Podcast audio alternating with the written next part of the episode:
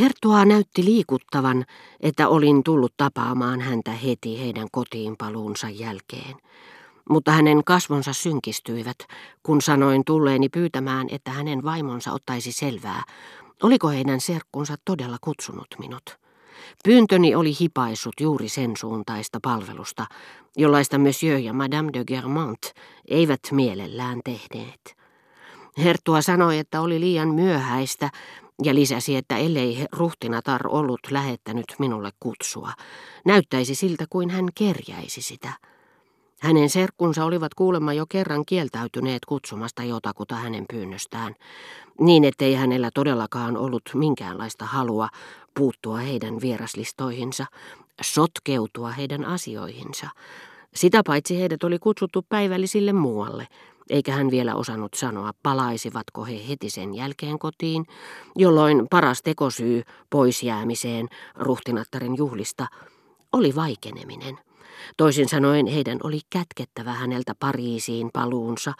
Muussa tapauksessa he tietenkin olisivat heti tehneet sen tiettäväksi ja lähettäneet kirjelipun tai soittaneet minun takiani.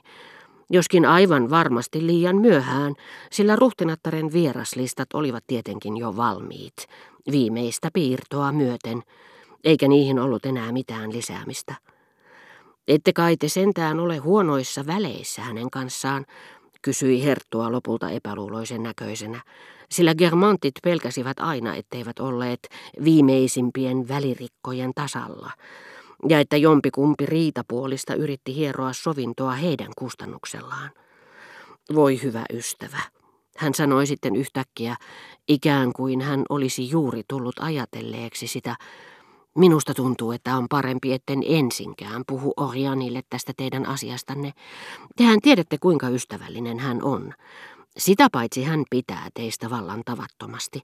Hän haluaisi heti paikalla lähettää sanan serkulleen, sanoinpa minä mitä tahansa. Ja jos hän sitten päivällisten jälkeen on väsynyt, meillä ei ole enää tekosyytä olla menemättä niihin juhliin.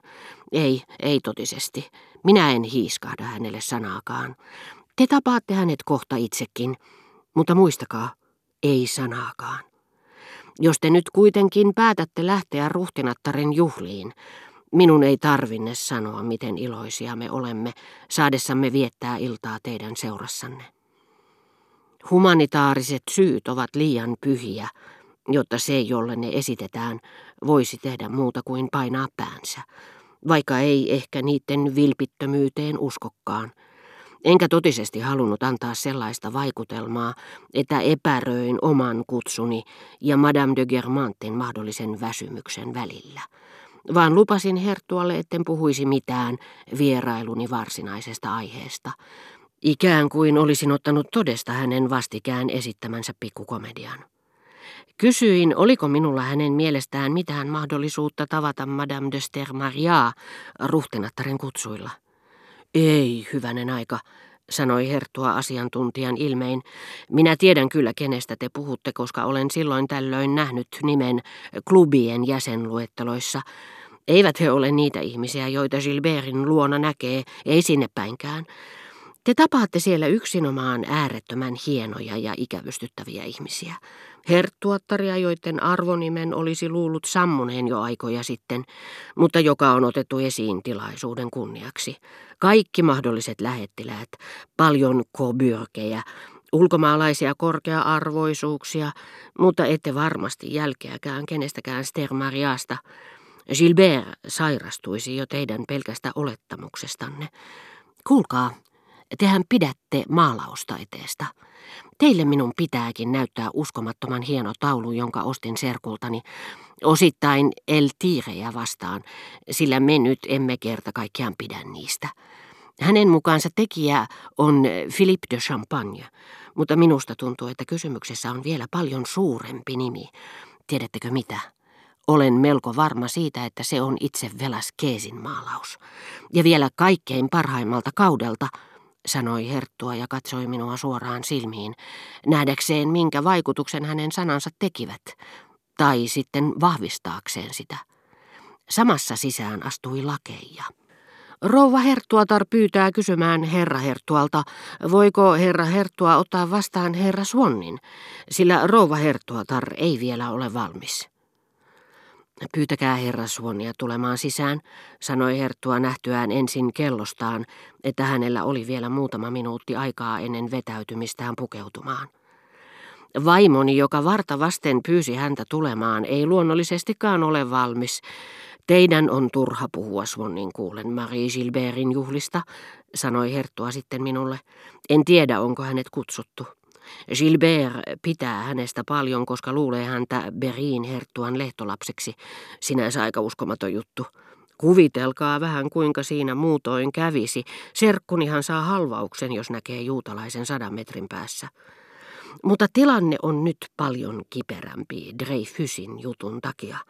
Suonnin olisi pitänyt tajuta, että hänellä enemmän kuin kenelläkään muulla on syytä katkaista välinsä näiden ihmisten kanssa, mutta ei. Hän päinvastoin puhuu ja esiintyy erittäin varomattomasti. Herttua kutsui takaisin lakeijan kysyäkseen, oliko toinen lakeija, jonka hän oli lähettänyt Osmuun serkun luo, jo palannut tiedustelumatkaltaan. Herttuan suunnitelma oli seuraava. Koska hän uskoi ja syystäkin serkkunsa olevan kuolemaisillaan, hän lähetti kysymään tämän vointia ennen virallista kuolemaa, toisin sanoen ennen pakollista suruaikaa. Heti kun hänellä olisi tukenaan suullinen sanoma siitä, että Amanjään oli vielä hengissä, hän lähtisi siitä paikasta päivällisille, ruhtinaan juhliin ja naamiaisiin, missä hänellä Ludwig toista oli mitä kiihottavin kohtaaminen uuden rakastajattaren kanssa, eikä lähettäisi ketään serkkunsa luo ennen kuin seuraavana aamuna, sitten kun huvit olisivat päättyneet. Silloin he aloittaisivat varsinaisen suruajan, mikäli serkku oli illan kuluessa kuollut. Ei, herra Herttua, hän ei ole vielä tullut takaisin. Totta helkutissa, tässä talossa tehdään aina kaikki viime minuutilla, huusi Herttua ajatellessaan, että Amanjään oli ehkä ehtinyt kupsahtaa juuri sopivasti päästäkseen iltalehtiin. Hän lähetti hakemaan Le Tansin, mutta siinä ei ollut asiasta mitään.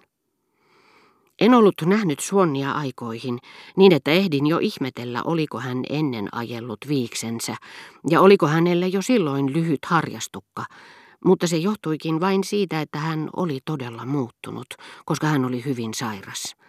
Ja sairaus aiheuttaa kasvoissa yhtä hätkähdyttäviä muutoksia kuin parta tai eri puolelle vedetty jakaus.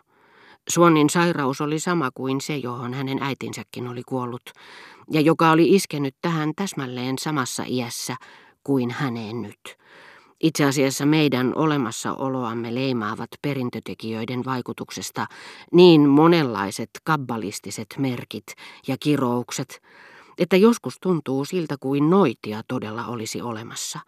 Ja niin kuin koko ihmiskuntaa luonnehtii tietty elinikä, Samoin on suvuillakin oma erityinen elinikänsä, toisin sanoen sellaisilla suvuilla, joiden jäsenet muistuttavat toisiaan.